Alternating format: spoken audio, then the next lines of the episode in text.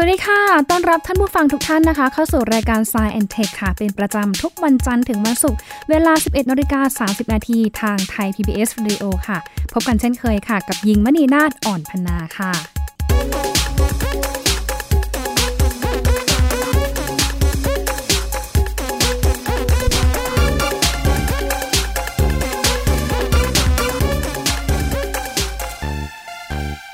และแน่นอนนะคะว่าช่วงนี้ค่ะเรามาคุยเรื่องของประเด็นกำลังถูกพูดถึงในโลกออนไลน์เป็นอย่างมากกับข้อสงสัยนะคะว่า Smart Watch หรือว่าอุปกรณ์ wearable ต่างๆ ที่มีแบตเตอรี่เนี่ยจริง ๆ แล้วมันมีโอกาสที่จะเกิดการระเบิดได้หรือไม่ และทำไมมันถึงระเบิด รวมไปถึงค่ะในเรื่องของการแอบติดตั้งแอป วงจรปิดในโทรศัพท์มือถือนะคะ หลังจากที่มีผู้เสียหายรายหนึ่งค่ะ เป็นผู้หญิงนะคะนำโทรศัพท์ไปซ่อมแล้วปรากฏว่า มีคนนำข้อมูลของเธอเนี่ยนะคะไปโพสต์ แล้วก็ติดตั้งแอปที่แอบดูเธอด้วยนะคะ ผ่านทางสมาร์ทโฟนของเธอด้วย เรื่องนี้เป็นจริงแค่ไหนหรือว่ามีความเป็นไปได้มากน้อยแค่ไหน แล้วแฮกเกอร์เหล่านี้เขามีวิธีการทำยังไง เราจะป้องกันตัวเองยังไง เพื่อให้ ปลอดภัยในการใช้อุปกรณ์สมาร์ทโฟนแบบนี้ด้วยนะคะ เราไปพูดคุยกับอาจารย์โกเมนพิบุญรอดค่ะ ผู้เชี่ยวชาญด้านความปลอดภัยทางเทคโนโลยีและสารสนเทศค่ะ สวัสดีค่ะอาจารย์คะสวัสดีครับ ค่ะอาจารย์คะท่านผู้ฟังครับ ค่ะ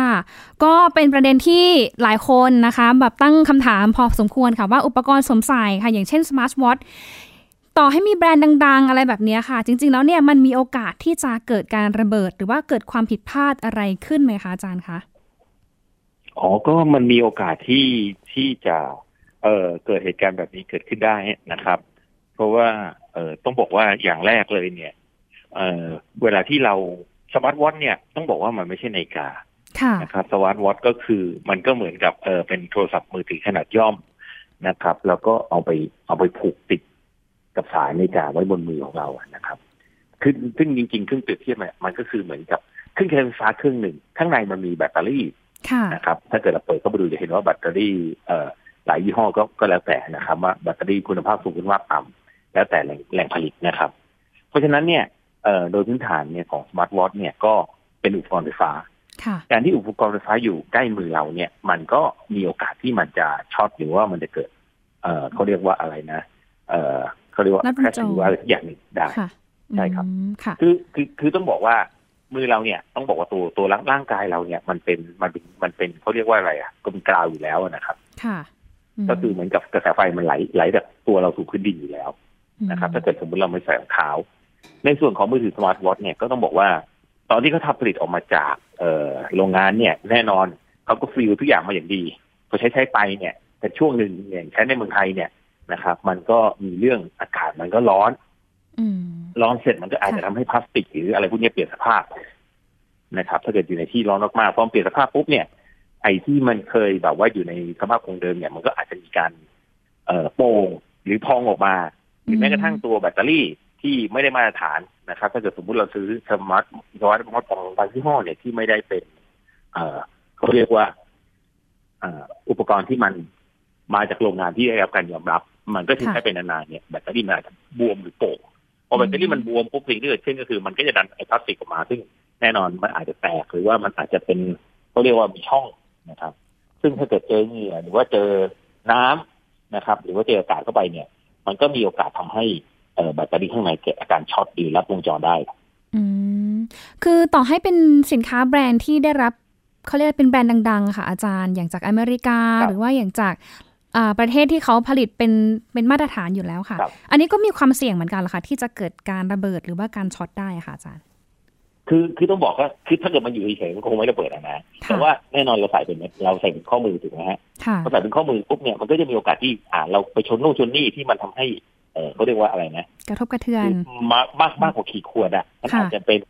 รอยหรือรอยร้าวหรือเป็นอะไรที่เรามองไม่เห็นที่ทำให้น้ำเหงื่อ หรือแม้กระทั่งเอ่ออากาศมาซึมเข้าไปได้อืมซึ่งปกติก่อนที่มันค่ะจะออกจากโรงงานปุ๊บเนี่ยไอ้พวกนี้มันจะกันได้ถูกไหมฮะค่ะพอมันใช้ไปนานๆมันก็อาจจะมีเป็นเป็นเป็นช่องที่ทำให้น้ำหรือเหงื่อมันหยดเข้าไปพอหยดเข้าไปปุ๊บมันก็อาจจะมีการทำให้มันเกิดการรับวงจรหรือช็อตได้ค่ะเนี่ยที่หนึ่งนะค่ะอันที่สองก็คืออ่าบ้านเรามันก็อากาศก็ร้อนอยู่นะฮะก็มีความเป็นไปได้ว่า อ่าเราใช้ไปปุ๊บเนี่ยเอ่อแทนที่เออมันจะทำงานได้อย่างเต็มที่เนี่ย มันก็อยู่ในสภาพที่ร้อนค่ะ อากาศร้อนหรือบางทีบางคนก็ลืมถอดไว้ในรถยนต์ หรือว่าใส่ไว้ตากแดดหรืออะไรพวกนี้มากพอสมควร มันก็ทำให้ไอตัววัสดุที่มันทำมาเนี่ย อาจจะเปลี่ยนสภาพหรือว่าหมดสภาพ หรือเอาง่าย ๆ ก็คือ ถือไปแล้วก็ชนนู่นชนนี่ไปมันก็ทำให้เกิดเป็นเป็นเอ่อบวมหรือพองจากข้างใน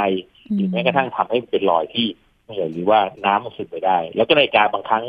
สมาร์ทวอทเนี่ยก็บางทีเราล้างมือมันก็อาจจะมีน้ำกระเด็นหรือทำอะไรพวกนี้มีความเป็นไปได้ถูกไหมฮะค่ะ อืมค่ะใช่เพราะมันเป็นอย่างนี้ปุ๊บมันก็เหมือนกับเครื่องไฟฟ้าครับว่าถ้าเกิดสมมติมันมีไฟรั่วอยู่ข้างในแล้วก็มีน้ำเข้าไปปุ๊บมันก็อาจจะทำให้รัดวงจรได้ครับอืมอาจารย์คะแต่ว่าบางเจ้าที่สมมติว่าอ่าผู้บริโภคซื้อมาเนี่ยเขาก็เคลมเลยนะคะ ว่าสามารถที่จะกันกันน้ำได้ที่ระดับความลึกไม่เกิน 1-2 เมตรค่ะอาจารย์ ตัวนี้มันมีความเชื่อถือได้มากน้อยแค่ไหนอะคะคือคือคือต้องบอกว่า คุณเอานาฬิกาที่ซื้อมาเนี่ยใส่น้ำลึกกว่าสองเมตรเนี่ยค่ะมันก็ตามตามสภาพถูกไหมฮะ มันก็คงคงเหมือนกับที่เขารับประกันถูกไหมฮะ อืมค่ะ แต่ถ้าเกิดคุณใส่ใส่ไปเนี่ย แล้วในการคุณไปกระแทกโน่นกระแทกนี่ ไปกระแทกราวกระแทกเอ่อปูนกระแทกอะไรพวกนี้เนี่ยซึ่งมันเกิดรอยร้าวถามว่ามันมีความเกิดรอยร้าวพวกนี้เป็นไปได้ถูกไหมฮะค่ะแล้วก็ตรงขอบหรือว่าตรงมุมที่มันเป็นกระจกที่มันต่อกับพลาสติกหรือมันซีลมานะฮะก็คือสิ่งที่เขารับประกันก็คือแล้วเขารับประกันว่า อะ มันสามารถจะใส่ไว้ได้เขาไม่ได้บอกว่า เออคุณไปชนนู่นชนนี่อืมนะฮะค่ะหรือโดนทุบหรือว่าโดนกระแทก แล้วมันยังรับประกันอยู่ค่ะอันนั้นอันนั้นคงไม่อยู่ในในในในในวารันตีที่เขารับประกันถูกไหมฮะอืมแต่เวลาใช้งานต้องบอกอะแต่ละคนมีวิธีการใช้ไม่เหมือนกันโอกาสที่มันเกิดจะจะช็อตจะพังหรือทำอะไรพวกนี้ที่ทำให้เกิด เอ่อเขาเรียกว่ามันร้าวหรืออะไรพวกนี้มีความเป็นไปได้สูงอืมและบ้านเราก็ต้องบอกอากาศมันร้อนนะฮะมันมีทั้งความร้อนความชื้นค่ะอืม แต่ในเบื้องต้นเนี่ยก็คือมันก็ปลอดภัยระดับหนึ่งแหละ แต่ว่าเราอย่าไปใช้แบบสมบุกสมบันมากเกินไป หรือว่าทำให้มันเกิดความเสี่ยงมากเกินไปแค่นั้นเองใช่ไหมคะอาจารย์คะทีนี้คือค่ะ ต้องบอกว่า ต้องบอกว่าข้อแนะนำนะฮะมันคืออุปกรณ์ไฟฟ้าอยู่บนมือเราถูกไหมฮะค่ะ เพราะฉะนั้นเนี่ยเราก็ต้องให้ความสำคัญว่าเออมันคืออุปกรณ์ไฟฟ้านะ มันก็มีโอกาสที่จะเกิดเอ่อเป็นเอ่อจะช็อตหรือว่าจะลัดวงจรหรือว่าจะมีปัญหาได้ ค่ะถูกไหมฮะค่ะเพราะฉะนั้นเวลาใช้งานเนี่ย เราก็ต้องห มั่นดูแลค่ะเหมือนกับ อะเราก็ต้องดูว่า เออตอนนี้เนี่ย มันมีมันมีรอยแตกรอยร้าวหรือทำอะไรพวกนี้หรือเปล่ามีความเสี่ยงอะไรหรือเปล่าที่น้ำจะเข้าหรือว่า เอ่อที่ฝุ่นหรือว่าอากาศจะเข้า อันนี้เป็นเรื่องปกติที่ในการดำรงดูแลรักษาถูกไหมฮะค่ะก็เหมือนกับเรามีอุปกรณ์ไฟฟ้าที่เราต้องมีการเช็ดถูหรืออะไรพวกนี้เพื่อดูค่ะอันที่สองที่เราจะต้องดูเนี่ยว่า อะเวลาเราใช้งานเป็นผิดปกติหรือเปล่าอืม ผิดปกติเนี่ยหมายความว่า อะเรา มันมันเอ่อนาฬิกาพวกเอ่อ smart watch อะไรพวกนี้อยู่บนข้อมือเราเนี่ย เราก็ต้องดูว่า เอ้ย ตอนนี้เนี่ย เอ่อ ตอนที่มันทำงานเนี่ยอะเอ่อ ตัวแบตเตอรี่หรืออะไรพวกนี้มันร้อนเกินไปหรือเปล่า ค่ะอืมถ้าเกิดมันมีร้อนอะไรผิดปกติก็แสดงว่า อะ ไม่ได้การแล้วมันน่าจะมีปัญหาอะไรสักอย่างหนึ่งอืมนะครับ อันที่สามก็คือปกติเนี่ยเวลาชาร์จ smart watch เนี่ยมันก็ต้องชาร์จถูกไหมฮะค่ะตอนเราชาร์จเราก็ต้องดูว่า อะ ไอ้ตัวอุปกรณ์ที่เราชาร์จเนี่ย ไฟมัน มากเกินไปหรือเปล่าหรืออุปกรณ์มัน มันได้มาตรฐานหรือเปล่าว่าเป็นของปลอมหรือเปล่าค่ะนะครับแล้วชาร์จไฟแล้วไฟมันเข้าไปอย่างดีหรือมันไม่เข้าเหมือนกับอุปกรณ์ไฟฟ้าทั่วไปเพราะว่าแบตเตอรี่เนี่ยที่มันทำมาเนี่ย ก็แน่นอนว่าอาจจะเป็นหลายโรงงานการผลิตแล้วก็หลายล็อตซึ่งอะเมื่อเมื่อแบตเตอรี่เองใช้ไปนานๆก็มีความเสื่อมสภาพค่ะนะครับอืมแล้วก็อันสุดท้ายเนี่ยก็คือเรื่อง เอ่อเขาเรียกว่าวัสดุที่ใส่ค่ะนะครับยกยกตัวอย่างเช่น ต้องบอกว่า มันสมัยว่าบางประเภทเป็นพลาสติกนะครับอืมถึงแม้จะเป็นพลาสติกคุณภาพก็ตาม ถ้าเกิดสมมติถูกกระแทกอะไรมากๆหรือกดทับอะไรมากๆมันอาจจะมีรอยปรีหรือรอยฉีกซึ่งมันอาจจะเสียดสีกับมือเรา หรือว่าตรงข้อมือเราทำให้เกิดเลือดไหลหรือเกิดปัญหาต่อไปได้นะครับ อันนั้นก็ต้องหมั่นตรวจสอบหรือดูแลครับ อืม ค่ะอาจารย์ แต่ทีนี้ถ้าในเรื่องของการสังเกตอาการแบตบวมอะคะอาจารย์ อาการแบตบวมกับอาการอื่นๆเนี่ยแบบไหนจะมาก่อนกันคะในเรื่องของการเสื่อมของแบตหรือว่าแบตที่เสี่ยงต่อการที่จะเกิดการระเบิดได้อะคะอาจารย์ คือคือต้องบอกนะว่าเอ่อแบตบวมนี่มันเกิดจากแบตเตอรี่ใช้งานมากเกินไปแล้วเสื่อมสภาพถูกไหมฮะแต่ส่วนไอ้แบตเตอรี่ที่บอกว่าเออมันจะระเบิดหรือทำอะไรพวกนี้เกิด เนื่องจากมันเกิดเขาเรียกว่าประจุวงจรหรือรัดวงจรค่ะนะครับ มากเกินไปอืมนะครับ ซึ่งในสองส่วนเนี่ย ต้องบอกว่า โดยทั่วไปไม่สามารถจะบอกได้ว่าเหตุการณ์ไหนมันเกิดก่อน เพราะว่าเอาอ่ายกตัวอย่างเช่น ถ้าเกิดสมมติมันมีร่องหรือมีรูหรือว่าทำให้อะไรพวกนี้ที่ทำให้ความชื้นหรือน้ำมันเข้าไปเนี่ยโอกาสที่มันจะช็อตทันทีก็เป็นไปได้ส่วนแบตเตอรี่บวมเนี่ยมันเกิดจากสาเหตุที่ใช้กันไปวันนานชาร์จกันหลาย ๆ ครั้งแล้วแบตเตอรี่มันเสื่อมสภาพมันจะเริ่มบวมเหมือนกับที่ ถ้าเกิดสมมติว่าเป็นโทรศัพท์มือถือรุ่นเก่าๆที่เราใช้แบตเตอรี่เนี่ยก็ประมาณเกือบเกือบปีสองปีนะถึงมันจะบวมอืมครับค่ะ อันนี้คือก็ไม่ได้พูดเฉพาะแค่เป็นพวกสมาร์ทโฟนอุปกรณ์สวมใส่เท่านั้นนะคะ แต่ว่าอุปกรณ์หลาย ๆ อย่างเลยเนาะที่ต้องใช้แบตเตอรี่ก็ต้องสังเกตดูอาการผิดปกติของมันด้วยนะคะ ว่าเออใช้ไปแล้วเนี่ยมันจะหมดง่ายไหมลักษณะของมันจะบวมไหมแล้วก็ที่สำคัญเลยก็คือ เก็บไว้ในที่ที่ไม่ร้อนหรือว่าเย็นเกินไปด้วยนะคะอาจารย์ใช่สมาร์ทโฟนก็เหมือนกันค่ะ อืมค่ะ อาจารย์ทีนี้มันมีใน Facebook อะค่ะ มีคนโพสต์เรื่องราวของเขาด้วยอะค่ะ ที่เอ่อเขาเนี่ยขับรถไปไปส่งลูกนะคะ แล้วก็มีความรู้สึกว่าขณะที่ขับรถไปเนี่ยนาฬิกาข้อมือที่เป็นสมาร์ทวอทเนี่ยเป็น variable เนี่ย มันมีเสียงดังกริ๊กขึ้น แต่เขาก็ไม่ได้มีความรู้สึกว่ามันผิดปกติอะไร จนกระทั่งมารู้ตัวอีกทีนึงก็คือ มือเนี่ยนะคะ เป็นรูเป็นรู แล้วก็ได้ยินเสียงดังแก๊กขึ้นมา แล้วก็มีเลือดไหลด้วย เขาก็เลยตั้งข้อสังเกตว่า เอ๊ะมันจะเป็นไปได้ไหมที่อุปกรณ์แบบนี้เนี่ยมันจะระเบิดแล้วก็หลุดออกมาแล้วก็มาทำลายเอ่อผิวหนังของเธอค่ะอาจารย์ตรงนี้ ก่อนอื่นก่อนอื่นต้องบอกนะฮะค่ะว่าไม่อยากใช้คำว่าระเบิด เพราะว่ามันดูรุนแรงไปอืมค่ะนะครับ อย่างเคสที่เกิดขึ้นเนี่ยมันก็คือเหมือนกับเออข้างในมันรัดวงจรแล้วมันทำให้เขาเรียกว่าอะไรนะกระแทกออกมา แล้วก็แน่นอนเนื่องจากว่ามันเป็นแก้วเนี่ยมันอาจจะบาดหรือว่า มันอาจจะมีวัสดุที่ ที่เออเขาเรียกว่าอะไรมันปริแตกออกมา แล้วก็ขับรถไปไม่ทันระวังเนี่ยมันก็อาจจะขูดขีดหรือว่าเท่าที่ดูจากแผลนะแผลไม่ใหญ่ก็คืออาจจะขูดขีดหรือว่าทำให้มันมีเลือดไหลออกมาค่ะตรงจุดที่มันเป็นเส้นเลือดพอดีอืมนะครับก็เลยเลือดไหลเยอะ แต่ว่าโอเคอะมันก็เป็นเรื่องที่เสียงคลิกหรือเสียงอะไรวันนี้มันก็คือเหมือนกับเสียงปีกแตกนะครับค่ะไม่ได้เป็นเออแบบระเบิดแบบอะไรที่มันดูดูดูดูน่ากลัวขนาดนั้นนะครับอืม เท่าที่เท่าที่สังเกตครับ ก็คือเป็นแผลเล็กๆนะแค่นั้นเองใช่ไหมคะอาจารย์ใช่แต่แค่นั้นก็ต้องบอกว่า แค่นั้นก็คือเจ้าของผลิตภัณฑ์ก็ต้องลงมาดูแล แล้วก็คนที่ใช้บริการเขาก็เป็นกังวลนะครับ เพราะว่าค่ะปกตินาฬิกาทั่วไปมันก็ยังไม่เกิดเหตุการณ์แบบนี้นะครับอืมแต่นี่เป็นเป็นเคสของ smart watch ที่มีแบตเตอรี่อยู่ข้างในค่ะ สรุปแล้วเนี่ยเจ้าของแบรนด์ครับหรือว่าเอ่อศูนย์ที่เขาขายนาฬิกาให้เนี่ยเขาลงมาดูแลผู้เสียหายยังไงบ้างอะคะ อันนี้ไม่ทราบนะครับเพราะเป็นเรื่องอืส่วนบุคคมลต้องต้องรอป็นให้เขาอัปเดตอีกรอบหนึ่งใช่ไหมรับคะอันนี้เป็นเรื่องเป็นเรื่องของเขาเขาอาจจะมีเอ่อข้อตกลงกับบริษัทว่าเอ่อให้เผยแพร่หรือไม่ให้ไม่เผยแพร่นี่อือันนี้มเป็นเรื่องส่วนบุค โอคลเคครับค่ะ งั้นเราพูดทางเทคนิคแล้วกันนะคะ อันนี้ก็เป็นเรื่องราวของอุปกรณ์สวมใส่นะคะ ที่มีแบตเตอรี่นะคะ ก็ต้องฝากท่านผู้ฟังนะคะ ก็ช่วยกันดูแล้วก็ระมัดระวังแล้วกันนะคะ เพราะว่าบางทีเนี่ยถ้าหากว่าเราได้แบตมาที่ไม่ได้มาตรฐาน หรือว่าไม่ผ่านการรับรองมาตรฐานจากทางมอกเนี่ย หรือแม้แต่กระทั่งการเก็บรักษาที่อาจจะมีความสุ่มเสี่ยงทำให้เกิดการลัดวงจรการระเบิดหรือว่าเกิดปัญหาต่างๆ ขึ้นเนี่ยเราก็ ฝากด้วยละกันนะคะ ถ้าใครจะซื้อก็ต้องดูให้ดีๆนะคะ ไม่ไม่เช่นนั้นเนี่ยอาจจะเกิดปัญหาอย่างกรณีที่เราพูดไปเมื่อสักครู่นี้ด้วยเช่นกันนะคะ ใช่ครับเอาละค่ะ จากเรื่องของ smart watch ค่ะอาจารย์มาดูอีกเรื่องหนึ่งอันนี้เป็นภัยเตือนภัยสาวๆเลยนะคะ คือหญิงก็สนใจเหมือนกันว่าครับเรื่องนี้สรุปแล้วมันเป็นจริงหรือเปล่าคะที่มีเอ่อหญิงสาวคนหนึ่งนะคะนำโทรศัพท์ของเธอเนี่ยไปซ่อม แล้วปรากฏว่าหลังจากที่ได้โทรศัพท์กลับคืนมาเนี่ย มันมีความผิดปกติอะไรหลาย ๆ อย่าง หนึ่งมีคนเอาไลน์ของเธอ ไปแชทให้กับกลุ่มลูกค้า แล้วกลุ่มลูกค้ากลุ่มนั้นก็มาทักเธอในลักษณะของการขายบริการ แล้วสองเธอมีความรู้สึกว่าสมาร์ทโฟนของเธอเนี่ย มันน่าจะมีกล้องที่แอบถ่ายเธออยู่ อาจารย์คะเรื่องนี้มันมีความเป็นไปได้มากน้อยแค่ไหนคะอาจารย์ก็อันนี้ที่เป็นข่าวก็มีความเป็นไปได้นะครับ เพราะว่าต้องบอกว่าบนโทรศัพท์มือถือเนี่ยมันมีอุปกรณ์ แอปพลิเคชันหลายอุปกรณ์นะครับ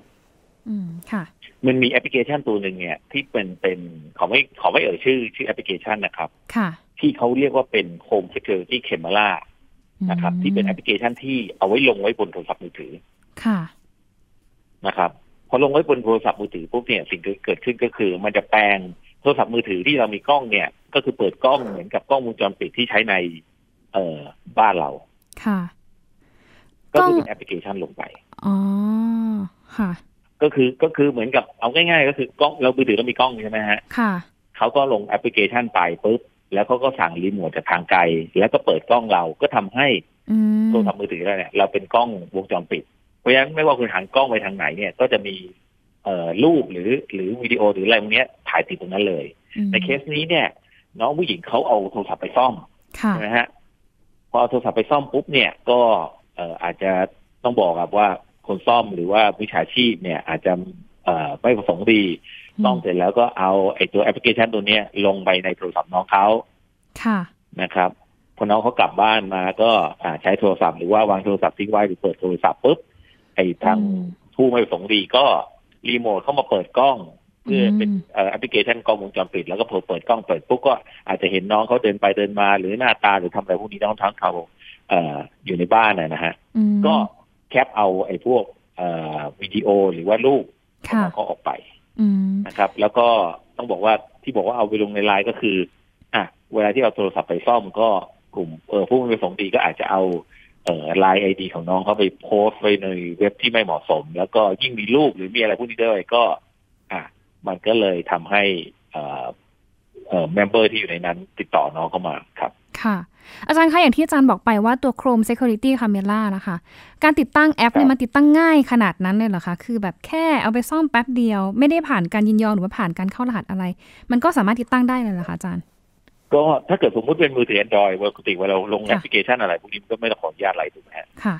อืมแต่ถ้าเกิดเป็น iOS เนี่ย ก็อาจจะต้องขออนุญาตนะคค่ะรับอืม เพราะฉะนั้นเนี่ยเออน่าในเคสนี้น่าจะเป็น Android แล้วก็อะน้องเข้าไปซ่อมพอซ่อมปุ๊บมันก็ต้องอ่าปล่อยให้ช่างซ่อมลงข้อมูลลงอะไรพวกนี้นะฮะหรือว่าล้างข้อมูลทำอะไรพวกนี้ ซึ่งในเคสแบบนี้เนี่ยก็มีความเป็นไปได้ว่า ระหว่างที่หนึ่งดำเนินการซ่อมเนี่ย ก็มีผู้ไม่ประสงค์ดีค่ะเอาไอไอตัวแอปพลิเคชันตัวเนี้ยนะครับอืมใส่ลงไปอืมพอใส่ลงไปปุ๊บก็เลยเกิดเรื่องนะครับอืมว่าค่ะอ่า กลับไปที่บ้านแล้วทำไมกล้องมันทำงานเอง แล้วก็พอทำงานเสร็จก็มีรูปตัวเองไปปรากฏอยู่ในเว็บที่ไม่เหมาะสมอืมนะครับค่ะ ตัวแอปนี้มันทำงานตลอด 24 ชั่วโมงไหมคะ กล้องที่มอนิเตอร์เราอะค่ะ เออ ไม่ได้ เอ่อเรื่องทำงาน 24 ชั่วโมงหรือเปล่าเนี่ยรู้สึกจะเท่าที่เท่าที่ทราบนะฮะค่ะมันจะทำงานตามคำสั่งของปลายทางอืมค่ะนะครับ ก็คือเหมือนกับทางปลายทางส่งคำสั่งรีโมทเข้าไปที่ ไอตัวแอปพลิเคชันตัวนี้ มันแอปพลิเคชันนี้ก็ถ้าถ้าเกิดสมมติว่ามือถือเปิดอยู่มันก็ทำการเอ่อเปิดแอปพลิเคชันตัวนี้ทำการ แล้วก็เปิดกล้อง แล้วก็ลิงก์เอาข้อมูลที่ถ่ายได้หรือว่าอัดได้ไปที่ปลายทางครับอืมทีนี้เราจะสังเกตได้ยังไงคะอาจารย์ว่ากล้องเอ่อมือถือของเราเนี่ยมันเริ่มมีแอปแปลกปลอมเข้ามาแล้วโดยเฉพาะไอตัวแอป Chrome Security Camera เนี้ยค่ะ ก็อย่างแรกเลยเอาไปซ่อมปุ๊บคือมคือมือถือมันก็มือถือเราใช่ไหมฮะ ค่ะ คืออย่างแรกก็ต้องบอกว่า อ่า มันเวลาเอาไปซ่อมเนี่ย เอาง่ายๆก็คงต้องนับว่ามันต้องเปิดแอปพลิเคชันว่าแอปพลิเคชันเรามีอะไรบ้างถูกไหมค่ะ อืมเช็คคืเลอยคือเหมือนกับค่ะนับนับดูว่าเออ นี่มีอะไรแปลกปลอมอะไรที่อืมเราไม่เคยใช้แล้วมีการลงแถมมาให้อะไรพวกนี้นะฮะค่ะแล้วก็เราก็ต้องต้องดูว่าเออไอ้ที่เขาลงแถมมาให้หรือลงมามากเกินไปเนี่ย มันเป็นแอปพลิเคชันไอ้พวกนี้หรือเปล่า ถ้าไม่มีก็ก็ลบทิ้งไปซะอืมครับ ก็คือเหมือนกับรับของมาจากร้านแล้วต้องเช็คดูมือถือของเราก่อนนะคะ ว่าแบบใช่ว่าครับมันมีอะไรเปลี่ยนแปลงหรือเปล่า หรือมีอะไรผิดสังเกตหรือเปล่าอะไรอย่างเงี้ยใช่ไหมคะเพื่อที่จะแบถูกต้องครับอืมใช่ค่ะอืมว่าว่าวิธีง่ายๆก็คือคือปกติเราใช้มือถือเนี่ยแอปพลิเคชันที่เราลงก็เราก็ไล่ดูซะหน่อยว่าค่ะเออ มันมีอะไรใหม่ ๆ หรือมีอะไรที่น่าเป็นห่วงใส่มาหรือเปล่านะครับ ก็อันนี้เป็นเป็นเรื่องหนึ่งแต่โดยพื้นฐานนะนะครับว่า เอ่อการ การเอ่อจะเรียกว่าอะไรครับว่าเอามือถือไปซ่อมเนี่ยนะครับอืมนอกจากเรื่องแอปพลิเคชันแล้วเนี่ย มันก็ยังมีข้อมูลที่อยู่ในนั้นด้วยนะครับอืมเพราะโดยพื้นค่ฐานเนี่ยเอาง่ายๆคือ ถ้าเกิดสมมติเราไปซ่อมโทรศัพท์ให้ร้านซ่อมเนี่ย แล้วเรายืนคุมหรือว่า เอ่อนั่งฟังนั่งดูนู่นดีนี่เนี่ย พวกมิจฉาชีพก็คงไม่กล้าที่จะเอาอะไรพวกนี้ใส่เข้าไป ค่ะนะครับ หรือไม่งั้นเราก็เวลาที่เราจะไปซ่อมเราก็ต้องไป ซ่อมที่ร้านที่ได้มาตรฐานหรือว่าที่ไว้ใจค่ะอืมครับ เพราะว่ามิฉะนั้นถ้าเกิดสมมุติไม่ได้ไปซ่อมร้านมาตรฐาน หรือว่าแบบอะไรพวกนี้ที่ไปซ่อมตามตามที่เอ่อแบกระดินหรือ หรือแบบว่าที่ที่มันไม่ค่อยมีคนพบไปเนี่ยค่ะเขาก็อาจจะใส่พวกนี้ขึ้นมานะครับ ก็คือก็มันก็เป็นเรื่องของจรรยาบรรณของช่างแล้วก็ความไว้ใจด้วยครับ ว่าค่ะเขาจะจะจะเอ่อซื่อสัตย์จริตจรต่อต่ออาชีพเขาหรือเปล่า ครับอืมแต่ที่แน่ ๆ คือลูกค้าเราอย่างเราเราเองเนี่ยแหละผู้บริโภคเองก็ต้องคือปลดรหัสอะไรก็ได้ที่มันเกี่ยวข้องกับความปลอดภัยของเรา หรือว่าเกี่ยวข้องกับความปลอดภัยด้านการเงินของเรา ที่โหลดแอปลงไปในมือถือเนี่ยก็ต้องบอกว่าล็อกเอาของมาก่อนดีกว่านะเพื่อความปลอดภัยนะคะอาจารย์ จะได้มีคือโดยพื้นฐานค่ะเนี่ยค่ะเอ่อเวลาเอามือถือออกนอกมือเราอะนะครับค่ะที่ที่อยู่ในมือคนอื่นเนี่ยนะครับ ก็ไม่ควรจะมีเอ่อพวกรหัสหรืออะไรพวกนี้ที่อยู่ในนั้นอยู่แล้วนะค่ะอืม คือคือยกตัวอย่างเช่นเหมือนกับ อ่า สมมุติกระเป๋าสตางค์เราขาดนะครับ หรือว่าสวอลแล้วตังค์เราขาดเนี่ย เราเอาไปให้คนอื่นเขาเย็บกระเป๋าสตางค์ให้ถูกไหมฮะค่ะเราก็ไม่ควรที่จะเอาเงินหรือบัตรเอทีเอ็มหรือบัตรเครดิตที่ไว้อยู่ในนั้นถูกไหมฮะค่ะ อืม ถูกค่ะเอถูอกเพราะฉะนั้นเห็นภาพเอ่อในในโทรศัพท์มือถือก็เหมือนกันค่ะก็ถ้าเกิดสมมติมี e-banking ที่เอ่อ เอ่อใส่ username password ไว้เรียบร้อยแล้ว หรือมีอะไรพวกนี้เนี่ย ถ้าเกิดคุณจะเอาไปซ่อมเนี่ยโดยโดยพื้นฐานเนี่ยอ่าโอเค คุณควรจะลบ แล้วก็หลังจากซ่อมเสร็จเข้ามาลงใหม่ทำให้เขาจะไม่มีโอกาสได้รหัสพวกนี้ไปหรือบางคนขนาดจดเอาเบอร์เอาเบอร์เลขบัญชีหรืออะไร หรือว่าเลขรหัสไว้ในโน้ตเนี่ยมันก็มีปัญหานะครับเพราะฉะนั้นอันที่หนึ่งก็ต้อง concern ก่อนว่า เออไอตัว จะเรียกว่าอะไรนะ ตัวโทรศัพท์เนี่ย มันก็เหมือนกับกระเป๋าสตางค์ เวลาที่เราไปให้คนอื่นเขาเราก็ต้องถอดเงินเราออกอืมถอดแอปพลิเคชันที่เกี่ยวข้องกับทางด้านการเงินของเราทิ้งไปก่อนถึงค่ะเวลาเสร็จซ่อมเสร็จเข้ามาลงใหม่ อันนี้อันที่หนึ่งนะค่ะอันที่สองเนี่ยก็คือไปซ่อมแล้วก็ต้องดูว่าเขาใส่แอปพลิเคชันแบบอื่นมาเพิ่มเติมอะไรหรือเปล่าอืมอย่างเช่นในกรณีเป็นต้นก็คือใส่แอปพลิเคชันที่มันเป็นกล้องขึ้นมาปุ๊บอะมันก็ทำให้อะเขาอาจจะเปิดกล้องแล้วก็ดูไปนะครับโชคดีที่อะเราเราก็รู้ทันก่อนค่ะแล้วก็อันที่สามก็คืออะ อย่างน้อยเวลาเวลาเวลารับมือถือจากช่างมาก็มาสไลด์ดูสักหน่อยว่ามีอะไรแปลกปลอมเพิ่มขึ้นหรือเปล่านะครับหรือค่ะถ้าเกิดมีมันนั้นคือบูวายได้เลยอัค่ะนสุดท้ายเนี่ย ก็คือถ้าสมมติมีเวลาเนี่ย ไปซ่อมก็ก็นั่งเฝ้าเขาดูนะครับเขาจะได้ไม่ทำอะไรกับเครื่องเราอืมนะครับ ซึ่งอันนี้ก็แล้วแต่ส่วนบุคคลว่ามีเวลาหรือไม่มีเวลาอืมนะครับแล้วก็ประเด็นสุดท้าย ถ้าเป็นไปได้ก็เลือกร้านที่ ดูท่าทางไว้ใจได้น่าเชื่อถือไว้ใจได้หรือเป็นศูนย์ที่มาได้มาตรฐานอืมค่ะ ครับ อาจารย์พูดถึงเรื่องเรื่องกล้องแอบถ่าย เคยได้ยินข่าวมานานแล้วล่ะค่ะอาจารย์ เป็นเอ่อเขาเรียกอะไรเป็นแอปพลิเคชันหนึ่งที่หลอกให้คนกดเข้าไปดูหนังแบบ 18 บวก อะไรคลิปบ้าบิวอะไรอย่างเงี้ยค่ะ แล้วตัวแอปนั้นน่ะ ก็จะใช้กล้องจากมือถือของเรานี่แหละแอบถ่ายปฏิกิริยาของคนดูด้วย มันเคยมีข่าวแบบนี้ไหมคะอาจารย์เคยได้ยินไหมคะ คือคือหนึ่งเนี่ย เอ่อเป็นเรียกว่าอะไรฮะว่า อย่างสมมุติว่าเอ่อถ้าเกิดทำค่ะทำอย่างนี้มันต้องมันต้องทำพอพอสมควรนะฮะเพราะว่าอืมหนึ่งตัวแอปพลิเคชันเนี่ย มันก็จะต้องบังคับให้เปิดกล้องค่ะนะอืมครับอืมค่ะ แล้วก็การที่จะบังคับให้เปิดกล้องเนี่ย ก็ต้องบอกว่ามันคุณต้องเปิดเปิดทุกอย่างไว้เรียบร้อยแล้วพอถึงมาให้กดทีเดียวเนี่ยซึ่งในพื้นฐานจะไม่ง่าย เพราะว่าอืมเออ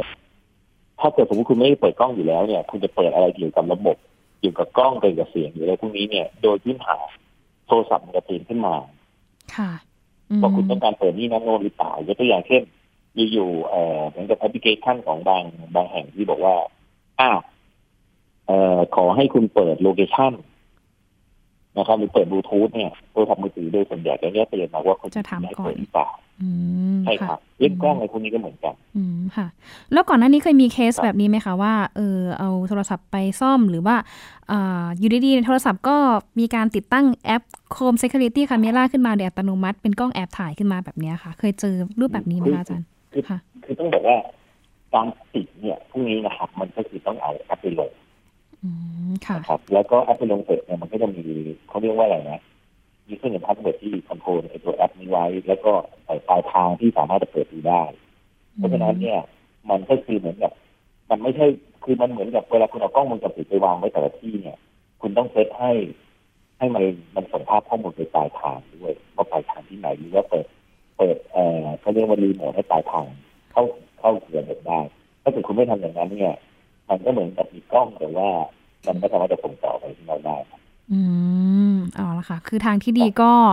เช็คดูความปลอดภัยของมือถือของเราเนี่ยแหละ อย่างที่อาจารย์บอกไปนะคะว่า มือถือมันก็เหมือนกับกระเป๋าสตางค์ก่อนที่เราจะยื่นให้กับใครสักคนหนึ่งเนี่ย เราก็ต้องดูได้ว่าบัตรของเรา มันอยู่ในนั้นหรือเปล่า คนที่จะรับใช่ค